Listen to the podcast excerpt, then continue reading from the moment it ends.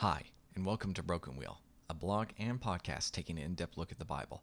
I'm your author and host, Hunter Carl. Today we're looking at Ecclesiastes 5:20. For he will not much remember the days of his life, because God keeps him occupied with joy in his heart. One of my favorite chores is washing dishes. No, I'm not a masochist or in any other way deranged. I just like how the activity focuses me. The warm water, the simple decisions, the visual feedback of cleaning all combines to create a sense of accomplishment and meditation. Okay, maybe I'm not fully sane. What's the point here? Work can focus us in a strange way. It can remove a sense of doing despite acting. You probably notice this with your favorite chore, or perhaps on a home project that causes your concerns to fade. You're still you, but for a few minutes or hours, that seems to matter a lot less. The goal you are performing or reaching for becomes paramount. What are you going to eat for dinner? Are you going to be happy with your life when you turn 50? Who cares? Sometimes we enter that place because we enjoy the chore, or perhaps we just fall into it. Maybe you don't particularly like mowing the grass, but today that distaste fell away. If we are truly lucky, sometimes that activity is aligned with the work we perform at our job. I mentioned this before, but I'm a general contractor. I build big buildings, remodel hospitals, and make old rooms fresh and exciting. The major thing I've learned everything is incredibly complicated. Seriously, I have more discussions about doors with clients than you can imagine. As a GC, we have a man on site, a superintendent who runs the whole job. They are the hands and feet of building the project and know more than anyone in our office about how stuff gets done. Now, there are good and bad superintendents, but some of them are more than either of those two terms.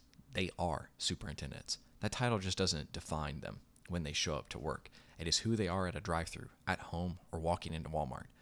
I know men who haven't graduated high school write a diagram on a whiteboard to explain to an engineer how their design won't work in the field. Of course, the next thing they draw is a solution. The engineer is more than happy to agree. What's the point? Their life passes in a true joy, being who they are and finding enjoyment in their toil. Now, what does that mean for us? Should we all search tirelessly for that career that makes our hearts sing, that fills us with purpose? Maybe. Not all of our callings from God are careers. Some of us find it in an activity that God gets great glory in, but no one would be willing to pay us. Think about missionaries. Sure, people support them, but it's not like they are overflowing in cash. Most of us have families. Are we supposed to just deny them by constantly doing what it is God wants us to do? How can letting our family suffer be what God wants? Here's the point Ecclesiastes is not a self help book, nor is the Bible. Sometimes we want to feed those ideas into it to make our therapy, relaxation, and self motivation all seem a part of it. What are you to do? Accept your lot and rejoice in your toil. What do I mean? Perhaps this Accept what God has given you spiritual gifts, passions, and livelihood, and rejoice in your work. Will those line up? Probably not. Who decided they wouldn't? Can you trust Him? With that trust, you can have joy.